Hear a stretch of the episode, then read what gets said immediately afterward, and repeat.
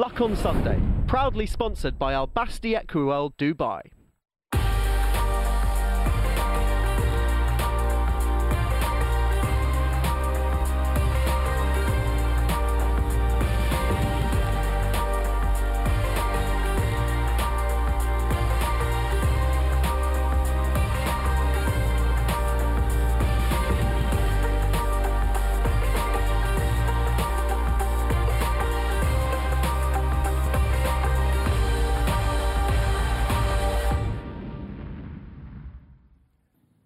Welcome to the Luck on Sunday podcast, a weekly audio digest of all the best bits of Luck on Sunday, free to air every Sunday from 9 o'clock, that brings you the best guests and insight from around the racing world.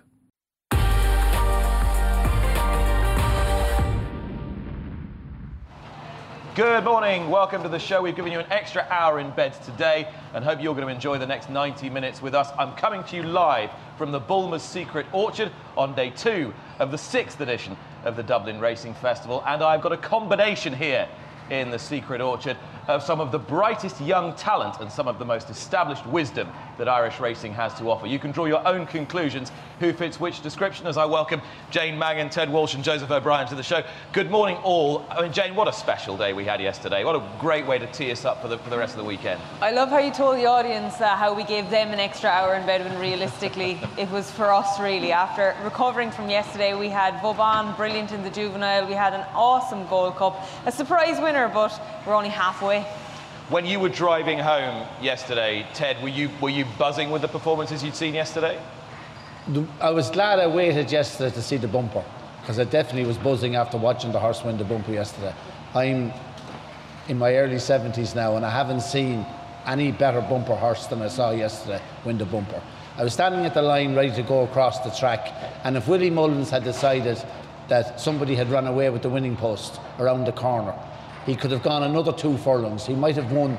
I, he went to the line yesterday like an absolute train, reminding me of Carvill's Hill when I saw him win a bumper or, or the great horses, or even Joseph's dad's horse when Galileo won he was a two-year-old. You just saw you saw something special, and he was definitely something special. Special. It takes quite something for you to reach that deep into Yeah, your yeah. treasure trove of superlatives and say, this is one of the best I've seen. Yeah, definitely. And I mean, unlike a lot of horses, like there's the old saying, you breed the best to the best and hope for the best. He's by a great stallion in Walk in the Park. He's had a terrific mare in Quevega. And usually that doesn't work, but it has worked here in spades. Well, just over 28 years ago, they bred the best to the best and they got Joseph O'Brien. Exactly. So, so welcome. And, and for all your protestations about the fact that you're, you're really kind of edging a little bit away from, from jump racing, you've had 50 winners at 20% this year. Your Wave of the Sea yesterday became the first horse ever to win at three Dublin racing festivals. You're not putting it down just yet, are you? No, listen, Nick, it was fantastic to uh, get a winner here this weekend. Um, like the lad said, it's the cream of the of the National Hunt uh, racing season in Ireland uh, uh, up to this point. It was fantastic racing yesterday, big performances, some tight finishes, and everything that you would want uh, in top class racing. And are you one of these people, if there's a big event going on, whether it's flat racing, jump racing, is there a bit of you that just needs to be a part of that? Is, is your competitive instinct sort of take over and say, I need to be in that? Well, I think any trainer uh, uh, with any number of national hunt horses or with one national hunt horse, this is where they want to come and have a runner and have have a, a, try and be competitive and try and get a winner. And even to be taking part here and have horses running well, it's so difficult to do that. that that's how that's how difficult the competition is. That. Um, I thought we'd struggle for a winner this weekend, and listen, it's fantastic that we that we managed to get one. And uh, A Wave of the Sea is a cracking horse. He's a, he's a pretty cool horse, isn't he? He can do anything. Only two years since he won the juvenile hurdle here, and he's, he's like a real seasoned old pro now. Yeah, he is, and uh, he won a number of flat races, hurdles. He's won a number of chases. Um, every year he turns up and he does his thing. He wins his few races, and uh, every time he goes to the track, you kind of know what you're going to get from two miles up to three miles. So he's a real uh, admirable horse, even though he, he, he mightn't be a superstar, but he's a real admirable horse and great great one to have in the yard. And does the jumping give you as much of a buzz? I mean, you've won two Melbourne Cups, a Cox Plate. You're the only person to have ridden and trained a Breeders' Cup winner, the youngest person to do both. Does this still give you? Does this still make your heart pump? Yeah, absolutely. I think Nick, you only have to be here and feel the, the atmosphere and the, the, the real National Hunt fans and the people who are here for the horses and to see the horses perform against the best and the best of what is in Ireland um, at a great track. Um, it's a very special weekend's racing. And you talk to dual purpose trainers, I'm thinking you know, particularly of, of David Elsworth, who's just retired. He ended up turning his attentions away from, from jumping because he, he couldn't really handle the, the attrition rate and the injury and, and turn his attentions to the flat. And a lot of dual purpose trainers will say training flat horses is easier. What's your, what's your take on it? Yeah, well, well, I think um, at the end of the day, Nick, I, I was lucky enough to be in a position that we're well supported and we had great national hunt horses and great support from national hunt owners and as well on the flat side of things. And we didn't want to be in a position where we're building more and more and more stable. So we had to concentrate on one side of the of the of the business. And uh, ultimately it, it's more lucrative for me to have flat horses. And that's the, the long and short of Yeah. it but but I love national hunt racing. Um, we've grown up in it. Obviously mum and dad and my granddad and everyone has has has had a number of national hunt horses. And we're fans of the sport and listen I, I will always have a number of a few national hunt horses uh, there's no doubt about that but yeah that's the bottom line And when you started training, when you went out on your own, was it key for you? Was it crucial for you to create a point of difference, to be something a little bit different from what was happening at Ballydoyle? So you weren't just kind of Ballydoyle Mark II. Yeah, I, don't think so. To be honest, it, it just it just happened. Um, uh, my sister Sarah was riding a number of bumper horses at the time, and uh, we, we were training them and trading them, and they were running bumpers and, and, and being sold from there. And um, it, not that it happened by accident, but it, I basically, if you called me up with a horse, I would have trained it for you, whether it was a jumper or a flat horse or whatever you wanted to do. So, so that, that's how it happened. And like I say, we were lucky then to get the support of some of the top owners around, and we had some, have had, and hopefully will have some really nice horses. Is that still the case? If I said, can you can you train my 63 rated horse, would you still take it? No, well, listen, that- to a certain extent, we, we, we, we do, we cater for everyone, but, but at the end of the day, you can't train everything either. Ted, you've got to have an open mind in this game, haven't you? No matter who you are, no matter where you start up, you've got to think you can do it, do it all. Oh yeah, I mean this young man, and I consider him still to be a young man, a very young man. I mean he's he's he's done it all. I mean to be that to be that successful as a jockey at that early age. I know he had the, uh, people looking and say, oh, he was Aidan O'Brien's son, but like lots of fellas have had sons that weren't able to, to do that that to do what Joseph did. But like and then and, and training, but he has the hunger and the ambition that's obviously in his genes as well too to be that way. You know he's and he looks at it sort of he enjoys it. And I think when you enjoy the game we're in and the sport we're in, and then be successful at it, so you think you've died and gone to heaven. I mean, when, when, you were, when you were growing up and you were champion jockey twice before you were 20, I think it was, I mean, that pressure of being Aidan O'Brien's son, it never seemed to, to get you looking in from the outside. What was it like from your perspective? Yeah, Well, I suppose Nick, it's something I that with it kind of all my all my career, and, and at the end of the day, it is what it is, and, and, and, and I was very lucky to be in that position and, and to have dad who supported me and and uh, Sarah and Ana and Donnacha like to, to the end, and, and we got some had some incredible days, um, and to be quite honest, I, I think I struggled with the pressure of riding more in my last year riding than I did in all, all, all the years previously and, and, and obviously I was struggling with my weight and different things as well. Um, but I was well ready to, to stop riding and, and always through my, my riding career training was what I was working towards I mean, you you did punish yourself those last couple of years, didn't you? I mean, it's a, such a hot topic at the moment, particularly in, in Britain with the with the saunas going and, and people talking about what jockeys put their bodies through. Uh, just give me an indication of as to as to how hard your life was in those in those couple of years. Yeah, yeah, like, like, like I, I did, but I always feel almost uncomfortable talking about it because I, I'm no different to, to any other jockey in the weigh room, and, and I, I punished myself to do nine stone. That was as light as I could do. Some guys are punishing themselves to do eight seven. That's as light as they can do. So, so, so some people are very lucky that they don't have to go to the, you know, the last, the, the last furlong with it. But, but, uh, but a lot of people are punishing themselves. The people don't really realize or appreciate that they are. And, and I think that at the end of the day, humans are getting bigger, heavier, stronger. People, as a race, that's that's the way we're going. And there's an awful lot of reluctancy amongst people within the industry to kind of appreciate that. And so, what do you think the industry needs to do about it? Do you think we just need to adjust up? Simple as that. Uh, You know, I, I've been saying it for, for, for years, and, and like, there's no difference for a horse to carry 10 7, 11 stone, 9 7, 9 stone. Like, uh, horses are carrying 12 stone, 13 stone, 14 stone every morning. Uh, um, what weight they carry in the race is irrelevant as long as the handicap stale and the system stays the same. So, so, so like, whether a horse has 9 stone in a maiden and a filly has, has uh, 8 7 or 8 10 or whatever it is, um, or if it's ten seven and 10 stone, really it's irrelevant for me. And I don't understand why there's such a reluctancy to go forward with that. Jane, does that make sense to you? What Joseph's saying? Yeah, it's as you say, it's a hot topic and it's something I've thought about a lot. And one of the defending um, arguments was welfare, you know, welfare for the horse carrying a certain weight. But we're, we're all welfare for the horse. Where's the welfare for the man or the woman? You know, the jockeys are doing constantly something that's unnatural for their body. And if, um, like, whatever the weight structure was introduced, it's changed very minutely.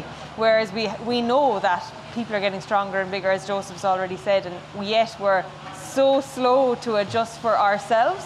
Um, it's, it's a petty argument. It's not, it's not a petty argument, it's important. But we're so uh, conscious of horse welfare that we sometimes completely disregard the person on top.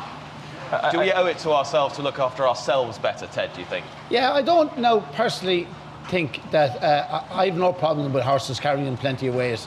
and a jumping game, when I was growing up, they had 12 7 and 12 10. Arkle carried 12 10 in the Massey Ferguson and 12 7. I rode horses in races that carried 13 stone and 13 7. But I, there was always been a problem. I mean, Lester Piggott always had a problem. I mean, Lester Piggott wasn't light. He's a tall man. Brian Taylor, the late Brian Taylor, was a big man. Like, uh, horses, uh, people, this, this is not new.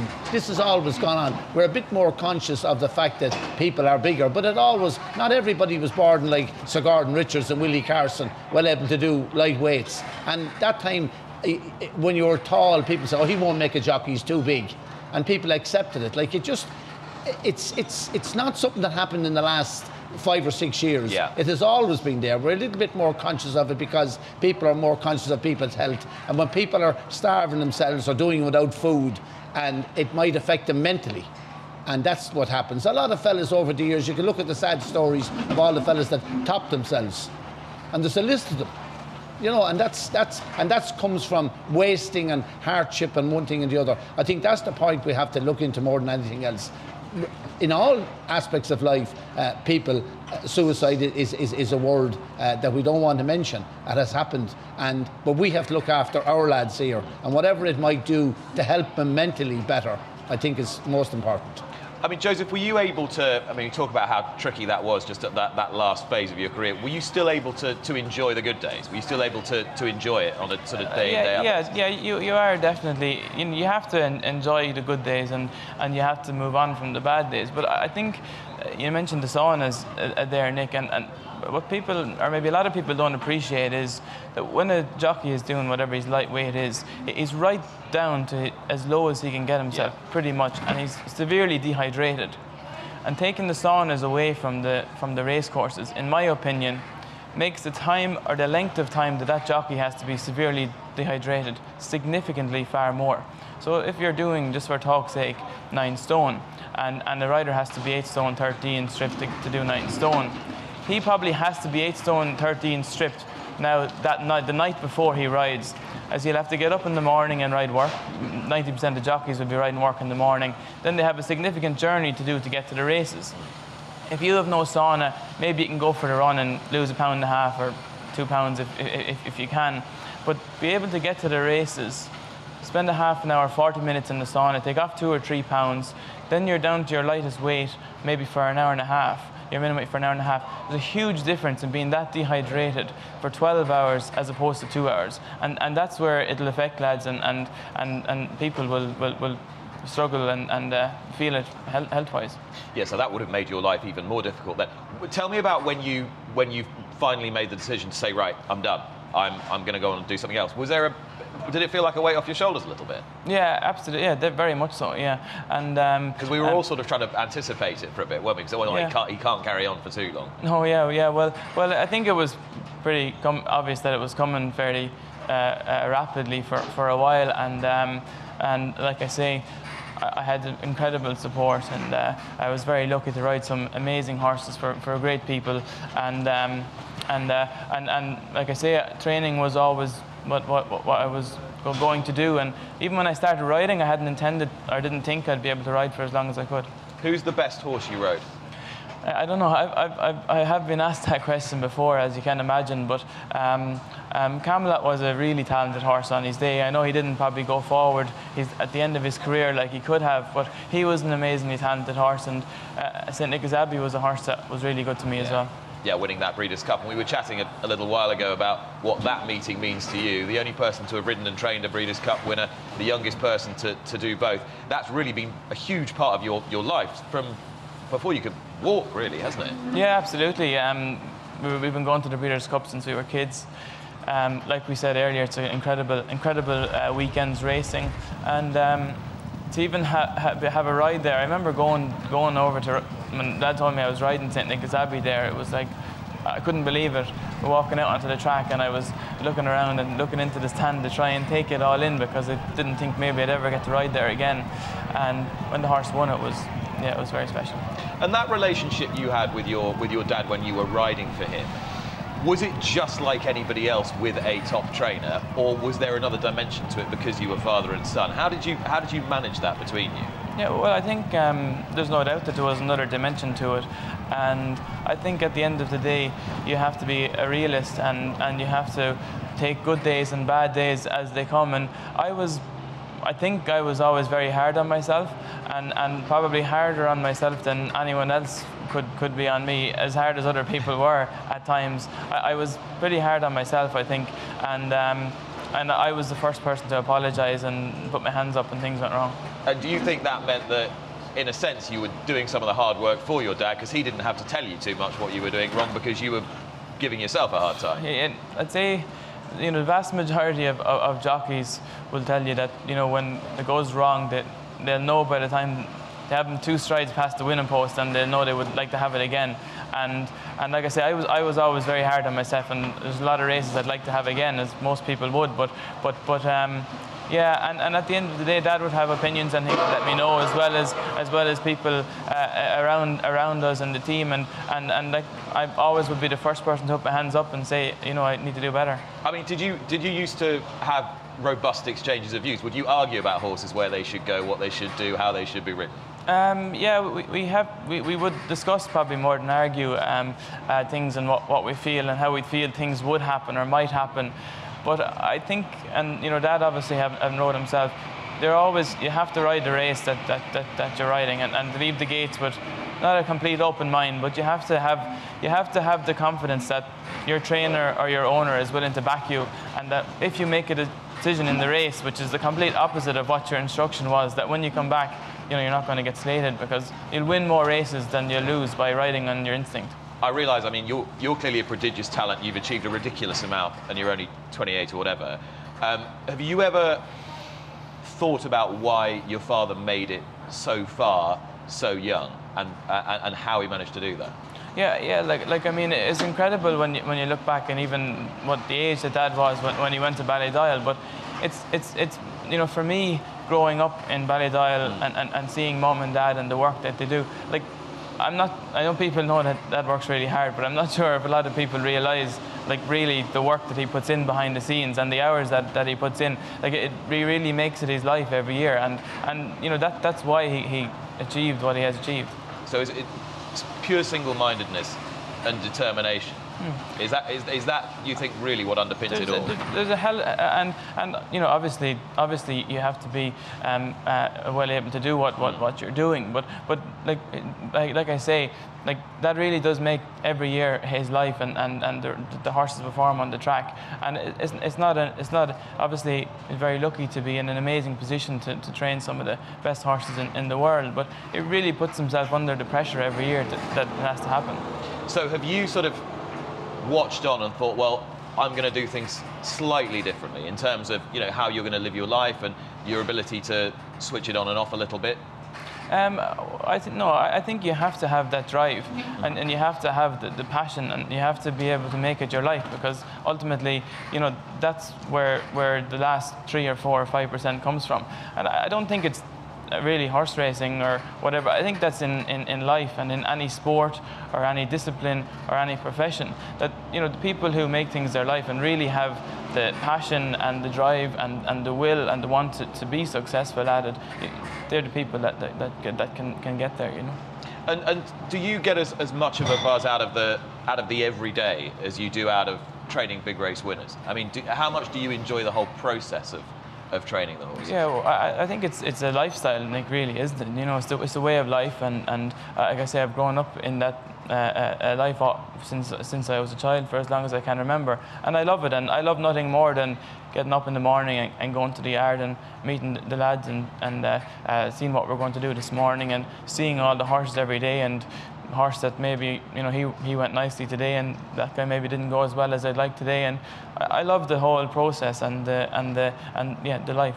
And what kind of place do you want your, your stable to be? What kind of feel do you want it to have when you walk in? What sort of atmosphere are you trying to create amongst all your amongst all your staff and horses? Yeah, well, I think you'd have to ask the, the, the lads in the yard probably to get that answer. But I think there's a very relaxed atmosphere, and I think that people are, are happy to uh, give their opinion and to share their opinion and to, to, to work with us. And, and I think that we have a very good team, and I would be confident to say that we have as good a team on the hill as any training yard in the world or any establishment in the world. And, and I would stand behind the guys that we have anywhere, you know. I'm, I'm very conscious when I, when I talk to you that you're, you're very aware that this is a, an entertainment industry. Mm. As much as it is a, a big breeding enterprise and you're creating stallions and all the rest of it, this is an entertainment industry and you want people to enjoy themselves. You want, you, you want them to be a part of it.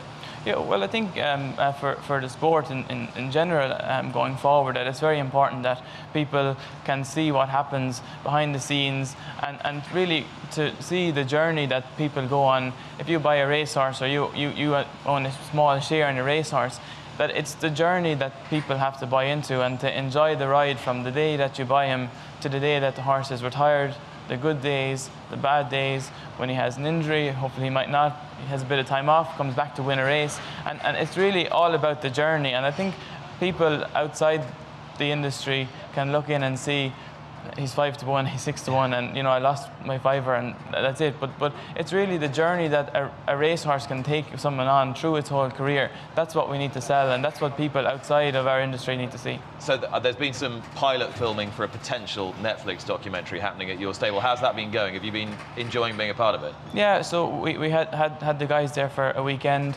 Um, it went really well. Um, as far as I know, they, they, they filmed filmed everything from from first thing in the morning to the last thing in the evening.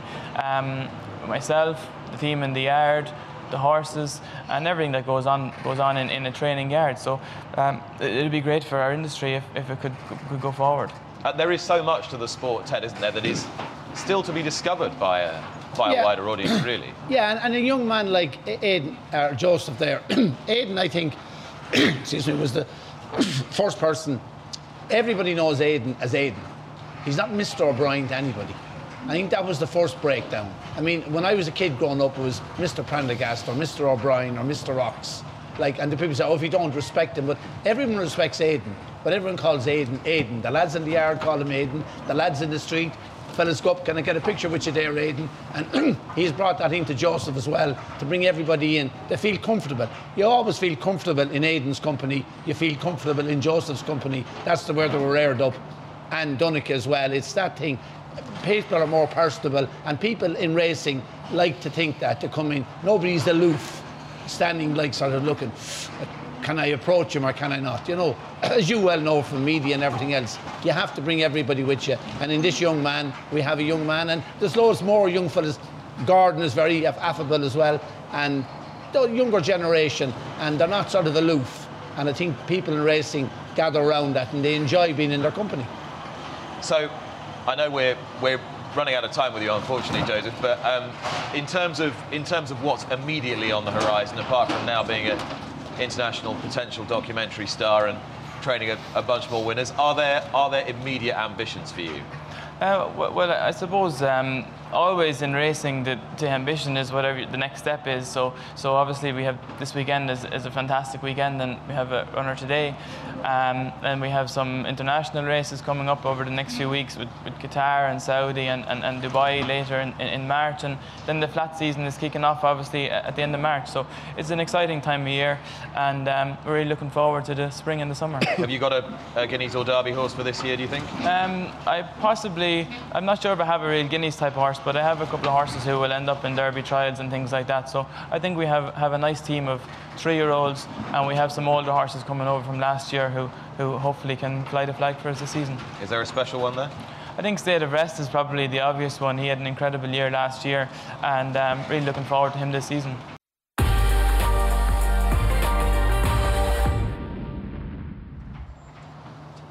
Ah, welcome back to the Bulmer's Secret Orchard here on day two of the Dublin Racing Festival here at Leopardstown. Jane Mangan and Ted Walsh still with be a smattering of an audience as well for luck on Sunday morning. There we are. Um, and it is uh, it's great to have you aboard as always. I'm glad you uh, appreciated the extra hour in bed. I certainly did. There's no, Um, there's no flies in this orchard right at the moment. no, it is Baltic. but there was plenty to warm us up yesterday, Jane, wasn't there? I mean, how many races have there been over six years of the Dublin Racing Festival, and how many have Willie Mullins won? Well, since 2018, he came in yesterday having 23 winners of the 60 races run. I mean, that's ridiculous, isn't And I it? think I think something of like 14 of them were at grade one level, and then of course he brings off a four-timer yesterday, three of them at grade one level, all for different owners, and that's the beauty of Willie. People are saying, oh, his dominance and this and that, but they're all in different colours. Many of them were different jockeys, and they're completely different profile horses. So he's one of these people. He always seems to be kind of slightly reinventing Ted. So he's never resting on the laurels, as Jane's saying. He's always trying to work out ways of getting new owners, getting new investment into the yard, building more gallops, doing more. You can never rest on the job. No, he's never rested, and he's a great system. I mean, he's got good people buying horses from in France, spotters and one thing and another, Harold Kirk, and uh, different people based on the ground all over. And he's sort of, and Willie is not a set type of horse. You look at Willie horses walking around the ring, uh, you couldn't say, oh, that's a Willie Mullins horse. Like you used to say, oh, that's a Tom Dreaper horse. They get him, Quevega was 15 hands or 15 1, her son is 16 3. You know, they're all different makes and shapes. Willie Boy's a racehorse, and he's not set anything. He's just, he's just unique. That's what he is He- now. He is he is unique. unique. Yeah, I have never met anybody quite like Willie. You know, he's just unique. He can spot things and do things. I've often seen him arrive at the Curragh in the morning. He'd bring up horses to work there, maybe two or three box loads of them, and they'd all get down. He'd have a plan. And for some reason, he'd cop one horse coming off the box and he'd say, just go for a walk with him. Now he's bringing up bottom from Closutton up to the Curragh to work. And whatever he had seen as he walking around, he'd say, just go for a walk with him. You know, he's just, he's unique. He's a one-off Willie Mullins. You won't get another Willie Mullins for a long time. Well, yesterday, four brilliant winners. I mean, Jane, the first of them, I thought this was, was an interesting horse, Minella Cocooner, because again, it sort of defied convention, really. You get a horse that, that, that's that keen and that enthusiastic in a race over 2 6, you think, well, that's not going to get home. Yeah, but then you have. It was a very clever ride. Wasn't it? Danny was so economical with his jumping. He was very quick through the air, and he used his jumping. And then every time he was landed at the back of his hurdles, he was able to take him back, fill him up, and keep that little bit of, of energy. I, I did have a call out John Allen yesterday on air for calling Minella What was Cocooner he and Minella? Crooner in the same season.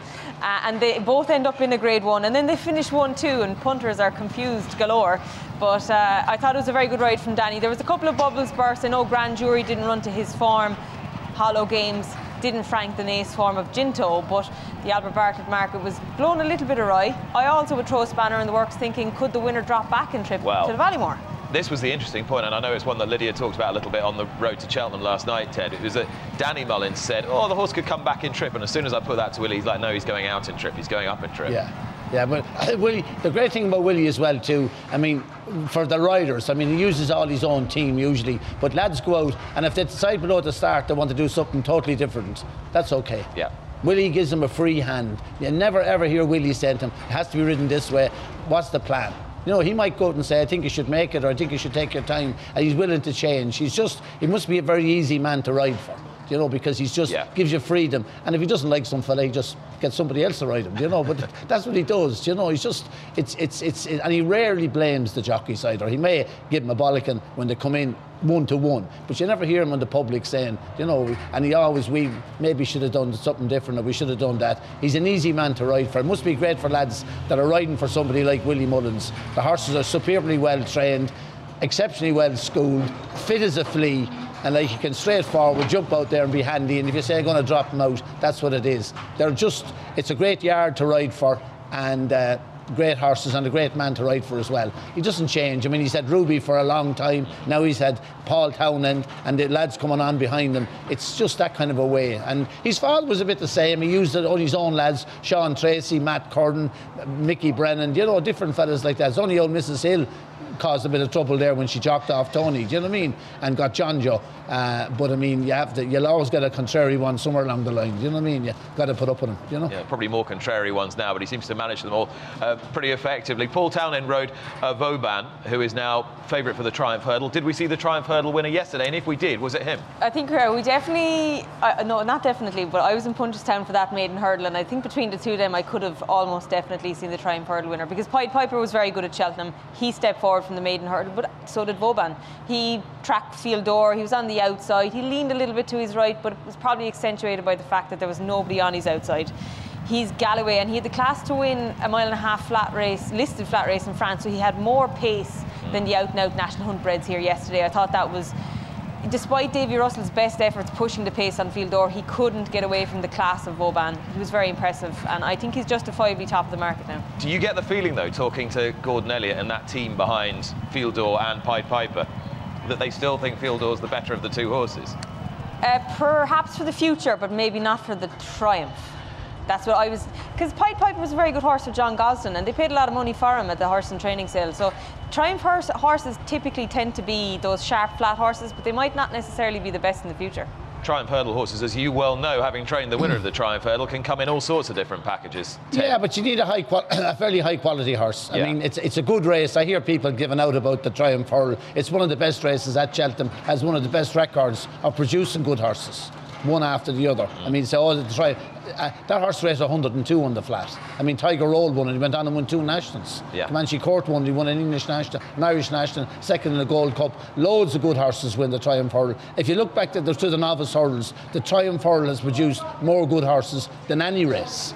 And fellas say, oh, it's only for ex-flat horses. Rubbish. Uh, and I think that's a very good horse as well, too. I think Gordon's, too, are very good. I think the Irish should be first, second, third, fourth, fifth and sixth.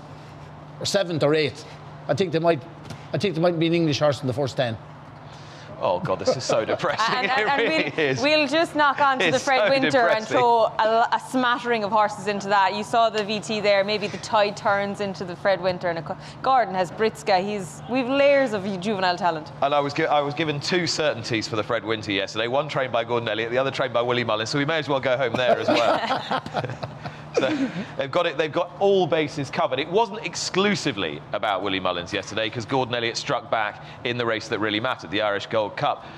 Conflated, a horse I must confess I didn't know an awful lot about before yesterday. I know about him now, Jane. You and not many others either. And I was most, I didn't know what I was most surprised by the performance or the fact that he returned 16 or 18 to 1. I thought when he crossed the line, Well, we want to see massive odds. Tom Segal tipped him, Paul Kealy tipped him, Bill Esdaile tipped him. I mean, I, was- I think we were the only people who didn't. Well, they must know more than Eddie O'Leary because in his post-race interview, he was telling us that he uh, tried to persuade Gordon Elliott to run him in the handicap today and claim seven off his back. So there you go. That's why Eddie O'Leary is the bloodstock agent, not, And not a trainer. you know, and that's like, and, and he's very good at riding him as well, even though he never rode a horse. You know what I mean? But I mean, that's why Gordon is what he is. Uh, should leave the to Eddie and the him to Gordon and keep keep it keep it apart. I couldn't get over. I, I mean, I saw this horse one day in Thurles with Lisa. Uh, I thought he was a dirty, rotten mongrel, tell the truth, of a horse. I saw him below in Thurles one day, and he wanted to do anything but race. You know, he ran off the track, and I said, like, but Gordon has started him out, and he's come back there. He was good at Navan in a pretty ordinary race, and he's found 20 pounds in 157 horse there. Do you know? Can you take him seriously as a Gold Cup horse now? No. Why not? Because you I'd still think he's a dirty, rotten mongrel, or? I don't think he's a dirty, rotten mongrel. but you can't get it out of your head, can But I can't get it out of my head when I see a horse doing that. I couldn't see him. I could be wrong. I could I mean, when I was a kid growing up, I thought you needed Arkle or Flyingbolt to win a Gold Cup. But it's been Gold Cup has been won by some hairy old horses over the years that you thought would never win a Gold Cup. But they were good horses on the day and they won Gold Cups. Uh, I was living in Cuckoo Land. I thought, oh, you had to have a special horse to win a Gold Cup. You do, but you could be lucky enough to fall across a moderate Gold Cup too. We've seen some old horses win Gold Cups there. You'd say, how in the name of God did they ever win a Gold Cup? But they won it, and that's it. And fellas rode Gold Cup winners that I thought it never ride Gold Cup winners. So Now, did last year's Gold Cup winner, Minella Indo, did he enhance his claims for a repeat yesterday, or were his claims dented? No, I think he enhanced it. He, he needed to. He had a point to prove yesterday, and I think we know we're going to see a better horse next month. Race with good enthusiasm, no cheek pieces yesterday. New rider, didn't do anything wrong. He got beaten, but I, I'd say he's a horse that's going to step forward again for next month. Um, he, yeah, he had a point to prove, and I, I I think he's definitely put himself back in the picture. I spoke to Henry de Bromhead afterwards. He was very pleased and obviously feeling a little bit of pressure ahead of today with, with Honeysuckle running, but he was delighted. He was delighted with the ride Robbie Power had given the horse. I said, well, is it automatic now then that Robbie rides him in the Gold Cup? And he, would, he was reluctant to be fully drawn on that, but I, I guess they just want to keep their options open. I don't- Slightly curious one, isn't it? Yeah, a curious one. You know, owners are funny. Uh, they have the, strange ideas of who should ride them and who shouldn't ride them, and that's been happening since our Lord was a boy. Uh, Aubrey Brabazon had won two champion hurdles at Hatton's Grace and lost the ride the third time. Brian Fletcher won two Gold Cups or two Nationals Yeah. and Red Roman got chopped off. You know, so like uh, owners have they pay the bills and they call the shots. You know, so uh, that's what I mean. Robbie Power's a fine rider. The man who rode him last Good to see year- him back, isn't it? Huh? Good to see him back. The man who rode him last year is one of the best riders we're going to see for a long time. And Rachel is what she is, uh, top class rider as well. He's a good choice of, of three riders there. I think he ran well yesterday. To say he's he definitely hasn't done his Gold Cup form any harm or his Gold Cup chances any harm. He's gone the right track after running at Kempton. I just would have liked to Will, see will, will Britain get one in the first 10 in the Gold Cup? the first 10 Ah, they will, because there won't be ten. Protektorat. There won't be nine. There won't be ten Irish horses in the Gold Cup. Like, be- they'll be- they'll That's sure- the they'll be only sure get reason. one of the first ten. And they will. And they will. They have a few horses there that run. I think uh, Nick Skelton's horse is a good horse. Or Dan Protektorat. Skelton's, yeah. I'd say he's a good horse. I'd say he'll run a big. You like race. him as well, Yeah. don't you? He's yeah, I was impressed with him in the Manny Cloud. He's, he's a good horse. He won't be far away. Uh, after that, sure, I mean, you yourself now, looking at him, uh, you couldn't name me another one outside of him that you'd be worried about, you know. I thought Venetia's horse that won yesterday is, is a very good horse as well, too. A horse that won the, the, the, the Dipper or whatever. uh, The Scilly Isles? Yeah. the Long Scilly Presse. Isles, huh? He might be next year's Gold Cup Yeah, horse. he's a very good horse as well, too. You have a couple of horses, you'll have a couple of winners. You won't have too many now, but you'll have a couple. Just to, so what, what, what, what do you reckon, Jane? More or, more or fewer than five from last year? I thought we'd never have a, a repeat, and then when Pied Piper won last month, I was thinking, do you know what, March can't come soon enough because the, the soldiers are really lining up. The army is strong here, and I must emphasise, Pied Piper, Vauban, they were there to be bought, and they're here in Ireland. Fair game. Yep, ex-flat horses. One in England, one in France, as you say. Did- did- Sourcing is everything. Yeah, they're just yeah, but they're just not in England at the moment. It'll change again too. But when you see a, a race at Musselburgh yesterday, a 20 grand race with three runners, and two of them Irish, there's something wrong in there's something wrong in England at the moment. I don't know what it is with with the, with the horses because they put on a good prize money at, at Lingfield there recently, and there was a whole race there worth 150 grand with three or four runners again. And, and, and a chase last week at Cheltenham worth 150,000 with four runners or five. Like there's something I don't know what the answer is, but there's something radically wrong uh, with the system at the moment. Uh, But it, but it did strike me yesterday, even though we in England look up to Ireland as the kind of beau ideal of national hunt racing, the fields were not huge yesterday in the graded races. No, well, you're never going to get them very big in graded Seven in the bumper? Yeah, seven in the bumper. Yeah, but seven good horses.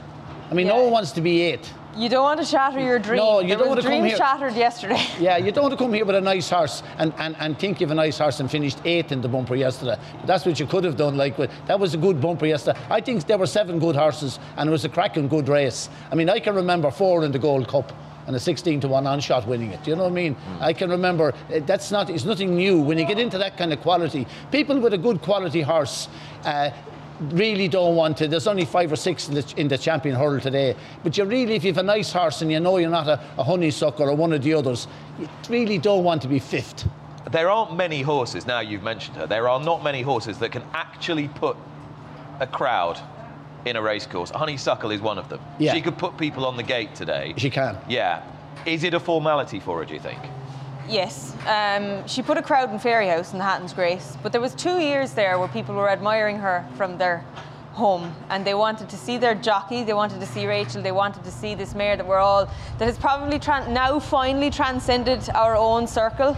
Uh, I think it took Frankel into his four-year-old year before he started getting the following, and this mare now just the fact that she's unbeaten, she's got we're getting her personality across that she can be an aggressive person, but when she's in a race, she's very straightforward for a rider. I just think today it's all about her. Uh, Zanahiyr is a, a lovely horse. It's obviously always difficult for four, five-year-olds in their open season uh, company, but no, it should be it should be dominant.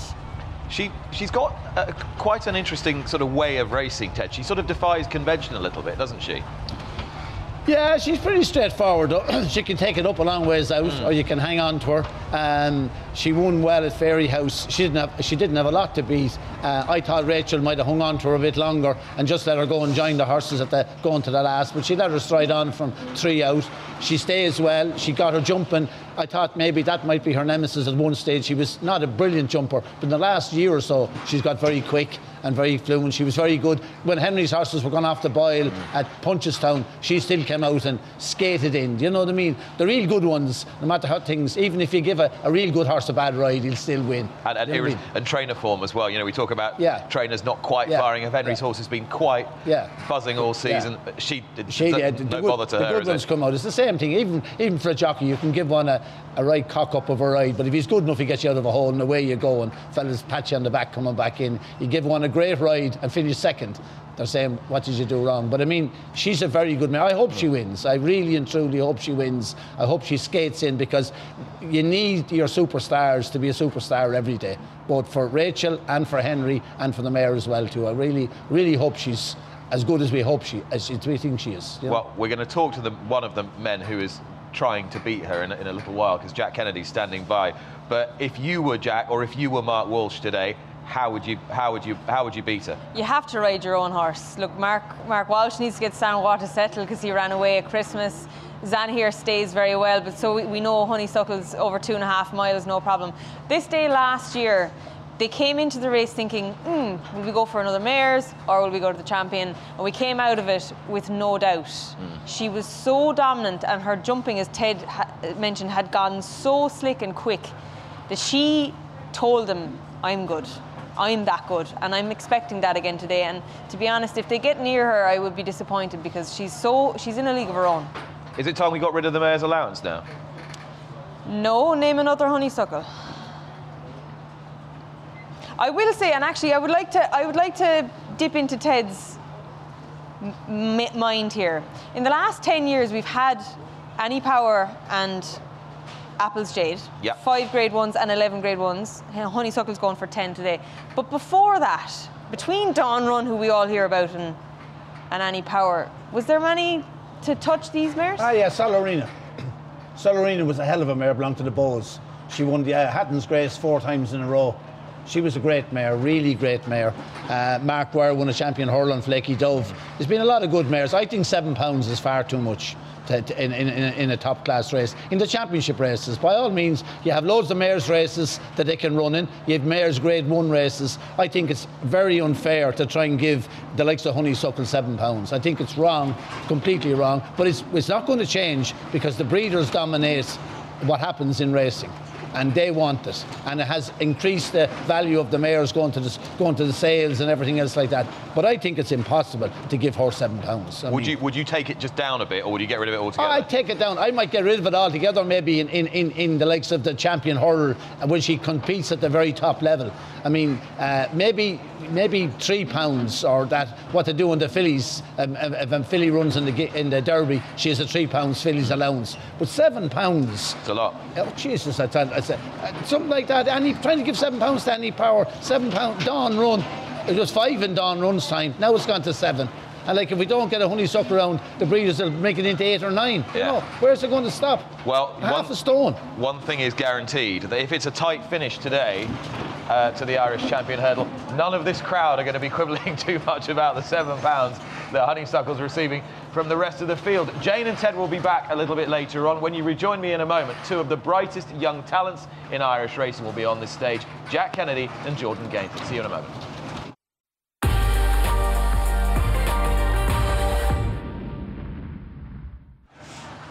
Welcome back. We're here with you at Leopardstown on day two of the Dublin Racing Festival. We are here in the Bulmers Secret Orchard and a, a, a good few hardy faithful still with us here.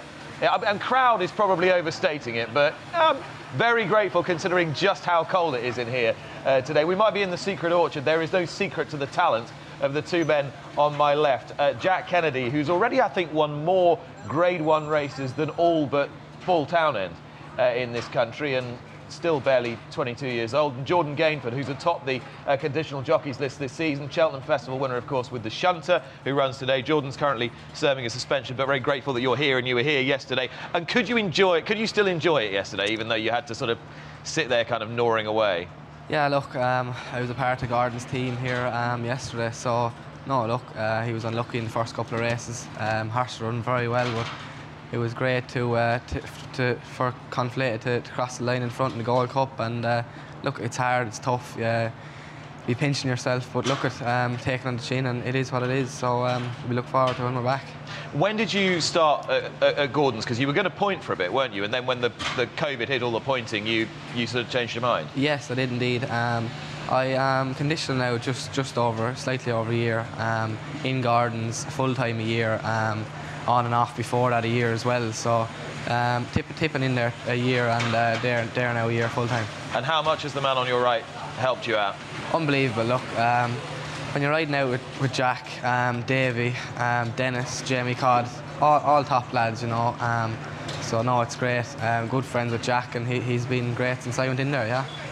Well, they say keep your friends close and your oh, and your it. rivals even closer. How impressed have you been with what Jordan's done so far? Uh, very impressed. Um, suppose from from the minute the minute he came into Gordon's, you could see uh, he's a very good rider, and you knew he was going to be going to be getting getting plenty of chances. So. Um, he's going well and he's uh, he's chomping at my heels anyway. Now Riviere d'Etel yesterday, I thought you were pretty unlucky, and I wondered if that had been in England whether you'd have had half a shot of getting that in the stewards room. Did you did you give it a pretty good shot when you went in there? Yeah, I did. Uh, I, I, believe myself that it, it, it uh, cost me the race. Um, just when, when Blue Lord came across me, you can see I've had to, to check my horse and her, her head comes up and it was just at the point that she was about to start getting going after making the mistake at the last. So um, was only beaten a neck or half a length in the end. So uh, yeah, look, I, I think it did cost me the race, but um, there, will be other days with her anyway. She's pretty good, isn't she? She is. She's very good. Um, jumps great. Uh, was unlike her to, to make that mistake at the last. Um, but uh, like I said, there's there's there's going to be other days. So hopefully, uh, hopefully she gets her, her day in March maybe. And would you have preferred a lead for longer? It struck me that, that Rachel's horse, Saint Sam, sort of checked out quite quickly, and you kind of got left there. Yeah, would have would have been nice to, to get a lead down down to maybe 50 yards from the last or something. Um, would have been ideal, but. Uh, my one, she, she's she's been making the running in the past, so um, she's she's not that idle in front. So uh, probably didn't didn't make a whole pile of difference really. And so, Jordan, watching on yesterday, from a spectator's point of view, three consecutive seconds in those in those grade ones for the Elliott team. Was everyone starting to feel it a bit after the third one, after after Riviere d'Etel? Yeah, look, listen, um, the whole team has been there, um, well used to seconds, used to winners. Um, that's what you have in racing. So, no, look, I suppose it's hard to take and you'll be scratching yourself. But, but for complete, Conflated to come out and do, do what he did in the Gold Cup was marvellous, yes. Yeah, how unlikely a hero was he? Look, um, I was actually standing standing at the line um, watching with, with Gordon and uh, the team and uh, I actually said after jumping three fences this, this, lad, uh, this lad's in a good rhythm here. Um, I, I, suppose you could say Delta wasn't really attacking his fences like he used to but um, no look it's important. He got into a rhythm. Um, he was unlucky in the stall with Jack. Um, threw, threw in the odd funny funny jump in, in Navan, and uh, but when he when he came here and got into a rhythm, you could really see he was enjoying it here yesterday, and uh, no, he was good. Now, now Ted wasn't particularly um, complimentary about some of the earlier body of work that Conflated had, had produced. You were you were a bit kinder, Jack. Ah, yeah. Um, he was always a horse that had plenty of ability at home, but um, he was a tricky, a tricky horse to, to deal with. He's uh, he's very quirky, but he's um, he's after getting a bit simpler in the last couple of years. He's after growing up a bit, but uh, he still has his his odd day that he can can do something something a bit stupid, but. Uh, he's uh, like I said, he's plenty of ability, and um, when he when he put his best foot forward yesterday, I, I, wasn't really that, that shocked that he, he won. To be honest, yeah. Now, Davy Russell, wily man that he is, would not be drawn yesterday when I said, you know. If you could choose, I said to him, would you choose Galvin or Conflated in the Gold Cup? He's too clever to be drawn by that question, but uh, you've watched them both under a different rider. If somebody gave you the choice between them now, which which way would you jump? Um, it's a tough one, I suppose. Um, conflated, I think, could have a little bit more ability, but uh, I'd say Galvin would be a more a more trustworthy horse. Um, you kind of know what you're going to get with him, whereas you, you don't with conflated. So um, if conflated goes there and uh, and uh, done do, do, does what he done yesterday, he'll uh, he'll run a big race. But Galvin's just your kind of good, solid, straight bat, no nonsense, Yeah. no messing around type of horse. Yeah, that's it. Um, what, what you see is what you get. So, uh, like I said, he's probably a more more trust trustworthy horse. I mentioned, you know, this extraordinary run of, of Grade Ones, which is even more extraordinary given the fact that you you've spent quite a large portion of that time with injury. Things have happened in, in pretty rapid order, haven't they? They have, yeah. Um, I'm very lucky. Uh, from the minute I, I stepped foot inside the gate in Gordon's. he's uh, he's supported me and given me given me loads of opportunities. Um, only for him, really. Obviously, wouldn't wouldn't uh, wouldn't be where I am. Um, lot Was of it, was it obvious to you right from the beginning that that was going to be the case? That he was just going to chuck you the ball and say, off you go, of rides? N- not really. No, I didn't expect it at all. The, the way the way things took off. Um, uh, I came from the pony race and I rode a lot of winners at that. Um, I was thinking, oh, it's going to be a shock to the system now, going riding on the track and probably not having a winner nearly every day that I went Yeah. went racing. Um, but Gordon just uh, gave me the chances, and luckily it all it all worked out. Um, I've had plenty of injuries, and I've come back, and he's still he's still supported me, so uh, it's great. Yeah. And do you, do you feel good? I mean, do you feel good physically, even though you've had some pretty nasty, nasty Yeah, injuries? yeah, no. Um, anytime I come back, I feel 100%. Um, look, I, I don't know whether to consider myself unlucky or lucky. I suppose you can make a case for both, but um, I, I wouldn't. If you if you said to me six or seven years ago, you can have whatever success I've had, but you'll have all them injuries. I'd have, I'd have taken your hand and all. So uh, no, I wouldn't. I wouldn't change it for anything. Yeah, as I said, I think it's only I think it's only Davy and Paul Townend that have ridden more Grade One winners of the current crop of, of Irish riders, which is pretty amazing. You, I, I don't want you, I, I don't want to make you blush, so I'll ask Jordan. What makes him good? Why is he Why is he so good at what he does? When you're watching, natural. That's the simple word I'd. I'd uh, could you could you copy him? I often tried. It's very hard. Um, Jack is just his hands is just to look at riding. I think is is marvelous. Um, I think he gets horses switched off and gets them jumping. I think it's it's brilliant to watch. Like if you see Riviere d'Etel yesterday, she she made that little mistake at the last. Horses can make mistakes, but but up to that was unreal. When when when she ran here against Ferny Hollow, to, to watch her and watch Jack is just it's something else, really. So is it is that stillness something that if, if a young rider says to you, know, what should I what should I try to achieve in a race? What would you what would you say to them? Um, don't really know. I suppose kind of try not to interfere with the horses as much as you can. Um, yeah, and I suppose uh, whatever happens, not to not to panic or anything. Um, yeah, I, I, don't, I don't, I don't really know to be keep, honest. keep but- your head keep your head Yeah. pretty cool, which is what you seem to do. Clearly, all this success has has come very easily to you, but that still doesn't diminish the the supreme importance of winning a, a Cheltenham Gold Cup, which you did on on Minella Indo. Just just just talk me through that feeling from from March. It's unbelievable. Um, it's the, the, the best day of my life uh, by far, anyway. Um, it's kind of lucky to, to get the ride on him. Um, Rachel obviously obviously went to go with uh, A Plus Tard. Uh, Del Torque was after picking up a little injury after running in the Irish Gold Cup here last year and uh, I had no ride in the race and Henry rang me one evening and asked me would I ride him and uh, said I'd be delighted to and went down and, and, and schooled him and seemed to get on well with the horse so um, everything just worked out it was great yeah Uh, what do you think the key to that horse is? In your with your relatively limited experience of him, but what what what do you think he really brings him alive? Uh, obviously, Cheltenham, his his record around Cheltenham is uh, he's he's uh, he's only been beaten there once. Yeah. Um, uh, he seems to come alive there.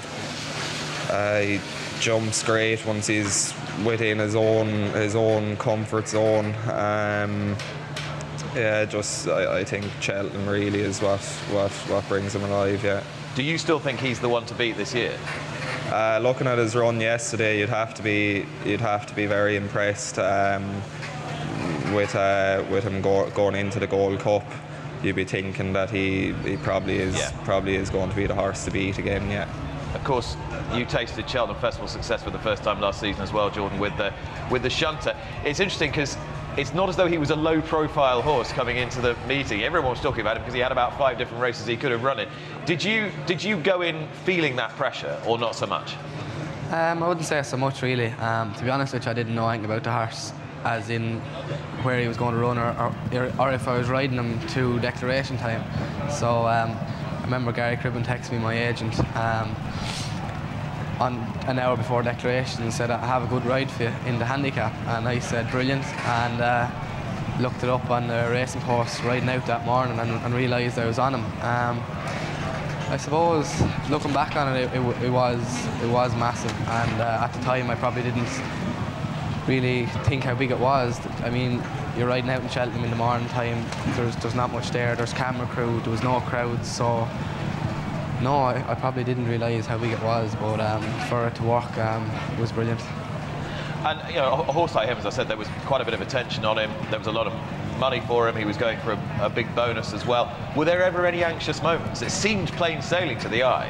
Yeah, it was very good. Um, I suppose the start was a little bit of worry, but in fairness to him, he he, he fought his own corner. Um, he was uh, he, he was two false starts. I, I think I can remember two false starts, and um, he was lashing and kicking out, but he he got away well. I uh, walked the track with him at that morning, and. Uh, he was hopeful of a good run. He actually told me after that the horse probably didn't school as well as he, he'd liked him to a couple of days before he went. But uh, no, he jumped well, and uh, it, went, it all went according to plan.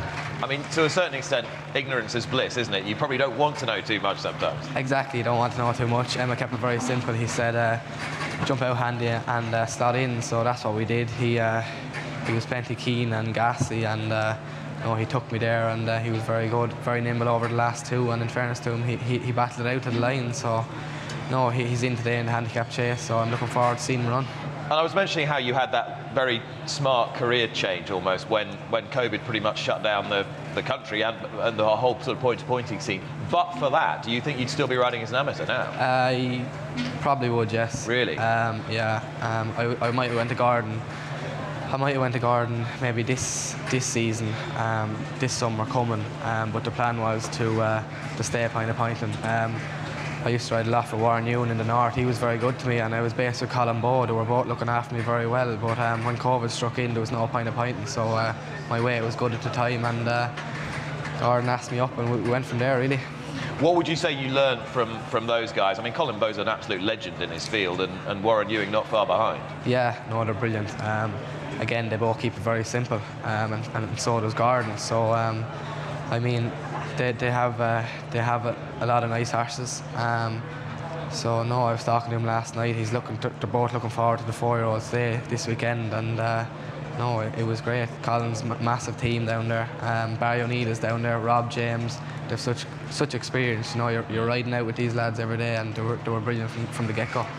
I mean, Jack, who were, who were your sort of biggest influences as you were sort of coming through in your sort of mid to late teens? Who were you, who were you sort of trying to look up to, model yourself on? Who was shaping your career? Um, well, I suppose my, my, my brother Paddy, uh, he's probably been the biggest the, the biggest influence in my career. But uh, ever since I was a child, I looked up to, to Davy Russell um, Ruby Walsh. They were all they were all very good to me when I started out riding. Um, could go to them with a, with any questions, and they they'd be more than happy to help. So uh, I've been very lucky. I've always had good people, good people around me. So. Um, yeah, it's been it's been great. I mean, people say you were sort of born to do it when they watch you riding now, but when you were when you were a child, was there ever any doubt that this was what you were going to do? Uh, no, I think ever since I was four years of age, I wanted to be a jockey, and uh, I can remember asking my parents, could I could I go and get riding lessons when I was four, and they thought it was just a phase I was going through, so they were putting it off and putting it off, and. Uh, I kept at them anyway, and uh, thankfully they gave in anyway. Oh, I mean, can you remember what it was that that made you want to be a, a jockey? Um, my my parents had no interest in horses. Yeah. Uh, it was my eldest brother Michael and then Paddy, they used to be messing around with ponies at home.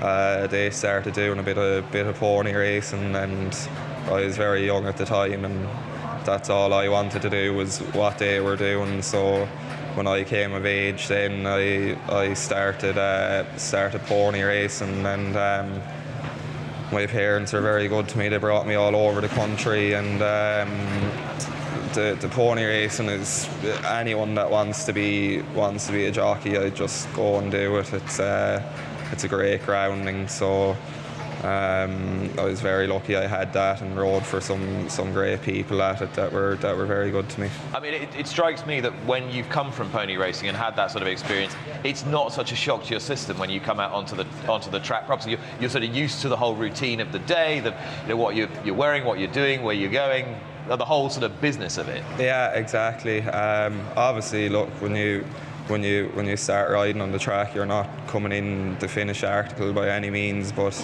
um, it gets you gets the, gets you used to different situations, the highs, the lows. Um, suppose you'd be a little bit you'd be good and tidy coming on. Yeah. You would ho- be ho- hoping you wouldn't be looking too out of place anyway. So um, it just it's it's it's a, a great grounding. Yeah. And now the question: How do you beat Honeysuckle today? Um, I don't know to be honest. I'm just going to have to ride my lad um, to to suit himself. Uh, we'll see what way the, the, the race works out and. Uh, look, it'd be it'd be great. He, he, he ran a ran a cracker here at Christmas. Um, he seems to be on the up, so uh, we'll be hoping for a big run. Do you believe it? Um, yes.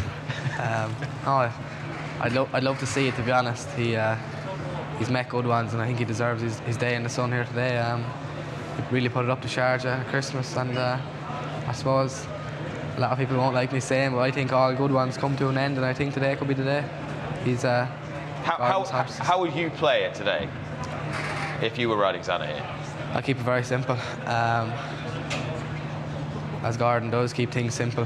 Um, I'd, I do. I'd ride him to himself. Um, see what pace is in it. If there wasn't, I'd uh, I'd let him roll. But I'm not riding him. That'll be up to Jack, and I'd uh, be a big cheer definitely if he if he gets him across the line in front. Spoken like a true company man with with team play like that, he's going to go he's going to go a long way, isn't he? Oh, definitely. Yeah. Um, he's a he's a, a, massive part of the team. He's in he's in Gordon's every day, and he knows all the horses. And um, even I I go to him and ask him questions about about certain horses that I be riding. So. Um, Oh, it's great to to have a, a team like that Yeah. that's in Gordon's. Um, everyone gets on, and everyone everyone do, does the best they can, and uh, the the results speak for themselves on the track. Pleasure to talk to you both. Thanks so much for coming in this morning. Um, I wish you well when you come back. Thank you very much. I know it's I know it's painful at the moment, but you'll be uh, you'll be back with us and running winners soon. Jack, best of luck this afternoon. Um, bad luck yesterday, narrowly missing out. I'm sure it won't be too, too long before the Grade One successes flow again. Uh, Jack Kennedy and Jordan Gainford. Oh my God, look at this!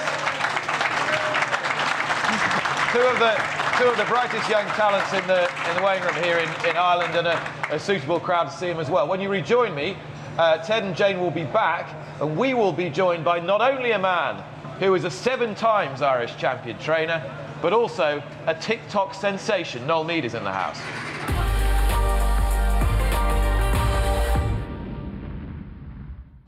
Welcome back. Great to have you with us here on Luck on Sunday live from the Bulmer's Secret Orchard here at the Dublin Racing Festival, and a really lovely crowd assembling as well. Uh, many of them, I'm sure, here to, to watch the great mare Honeysuckle. She bids to extend her winning sequence this afternoon in the Irish Champion Hurdle. Thank you all very much for being with us today. We've got a, a terrific, terrific team lined up.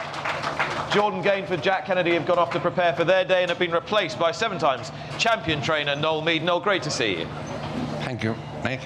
Um, and, and as I said before the break, not only um, a legend in these parts for your training of racehorses, and of course a Group 1 winner on the flat now as well, but also a TikTok sensation uh, in, in homage in homage to Nina Carberry's performances on, on Dancing with the Stars. Now, now just tell us how, how this came about.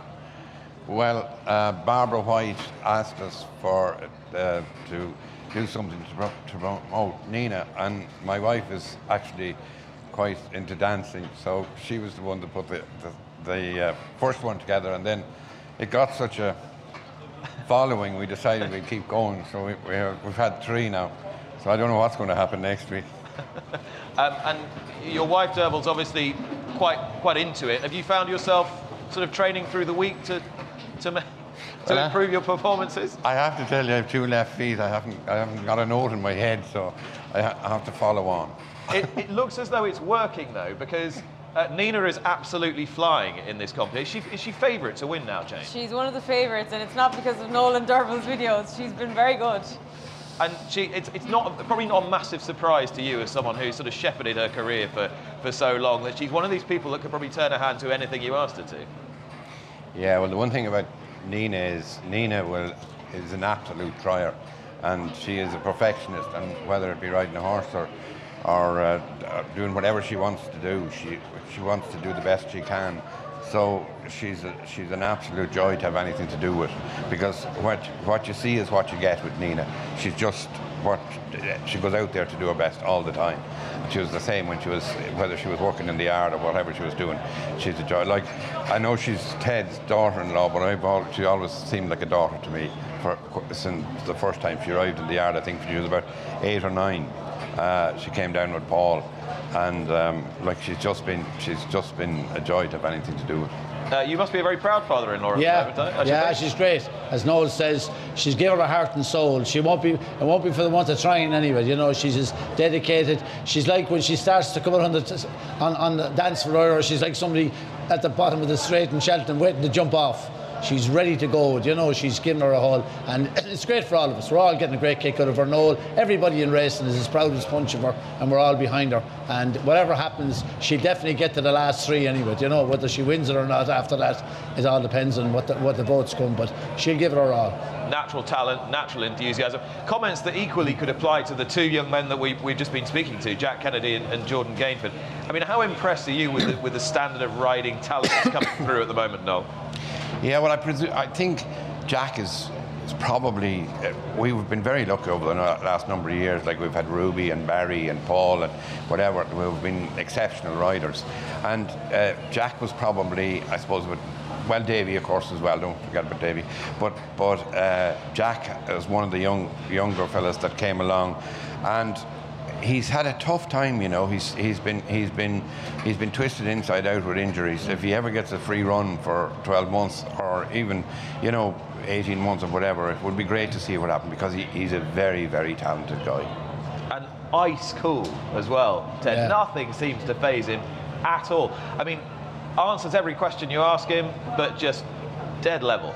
That's him. That's him. He's very cool.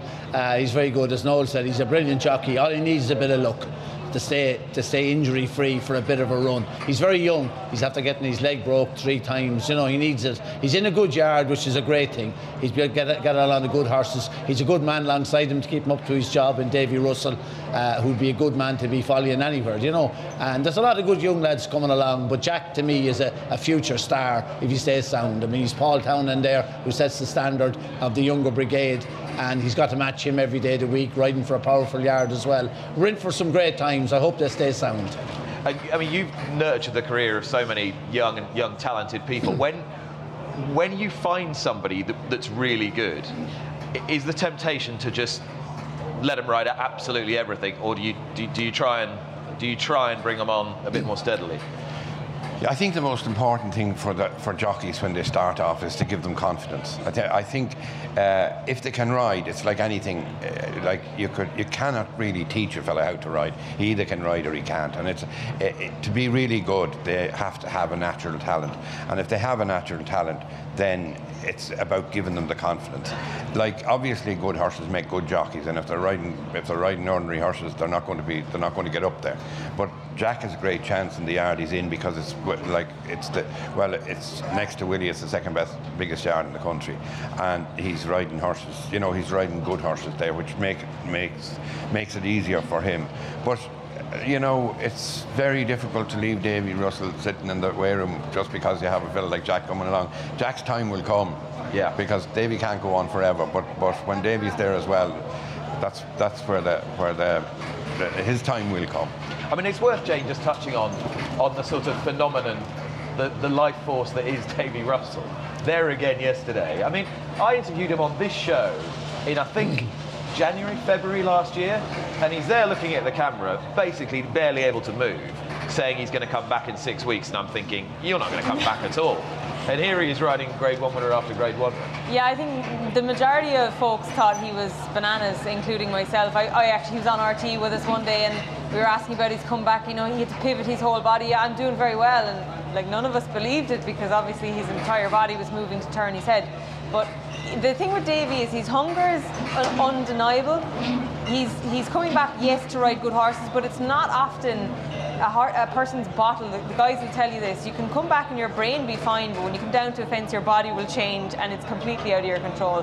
He's so hungry and it's it's rare. Davy's a rare breed. Yeah, you've got to be a little bit bananas, though, haven't you, Ted? Do you not think? A I don't think bit? so. I think that's the wrong description of any jockey to say he's a bit bananas because I mean. I mean, in the nicest possible Uh, way. yeah, yeah, but even the nicest possible way, it's not a nice, it's not, it's not a nice thing to be called bananas. Like Tony McCoy, uh, Richard Dunwoody, they were two icon, icons in, of, of the modern time now, and they were great jockeys, great hunger. Their nerve never went. Davy's nerve is as good today as it was 20 years ago. I think it's the nerve. A jockey is hungry is one thing, but they, the nerve. Davy's not a bit afraid. You can watch Davy ride down to a fence there, and it's the same as he was 20 years ago. He doesn't move. He doesn't pull him back. He does. He sits in there as tight as you like. I mean, he's a great jockey. He's one of the great jockeys of our era or any era. Davy be right up there with the tops of any era. As I said to you, Dun- Richard Dunwoody to me was an icon. AP McCoy, another one, and then you had that lads that Noel just mentioned there, Paul and Ruby and Barry. They had three great jockeys together as well too.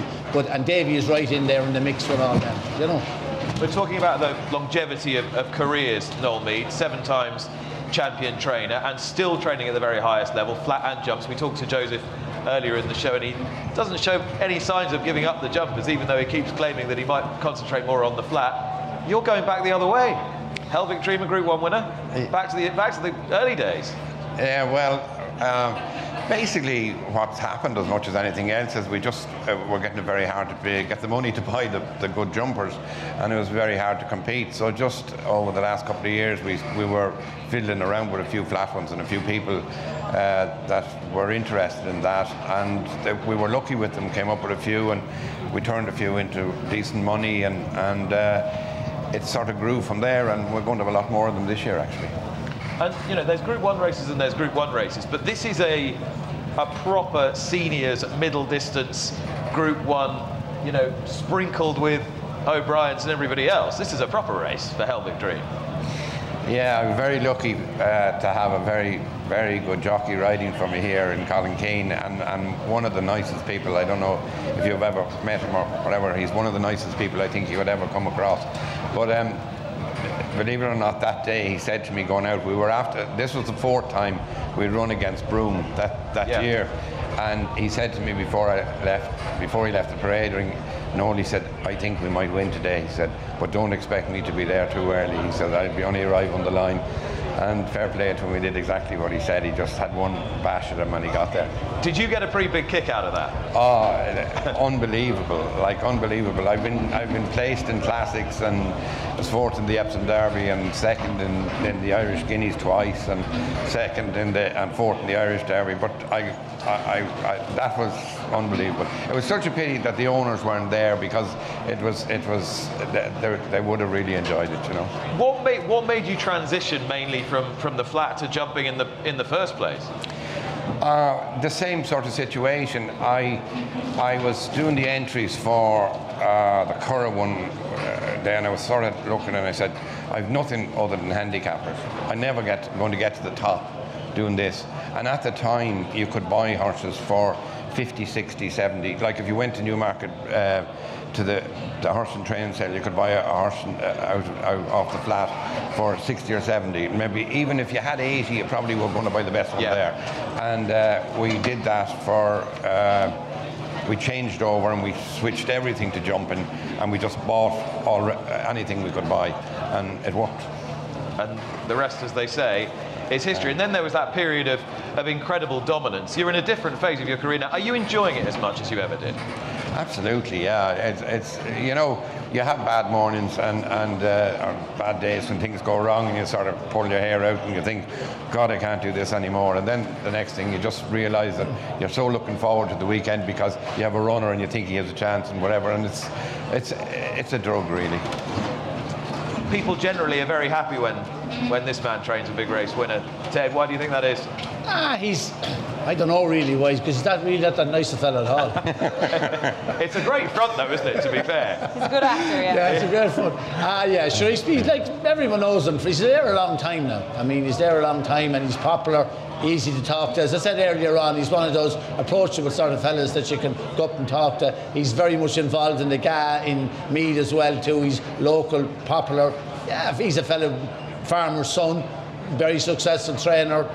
Good, good family, well liked. You know, there's no reason not to like him. He's the only reason, maybe, not to like him. You guys have been friends for years, haven't you? I good I know for him years. for I know him for years. I think I even stopped the horse from one day.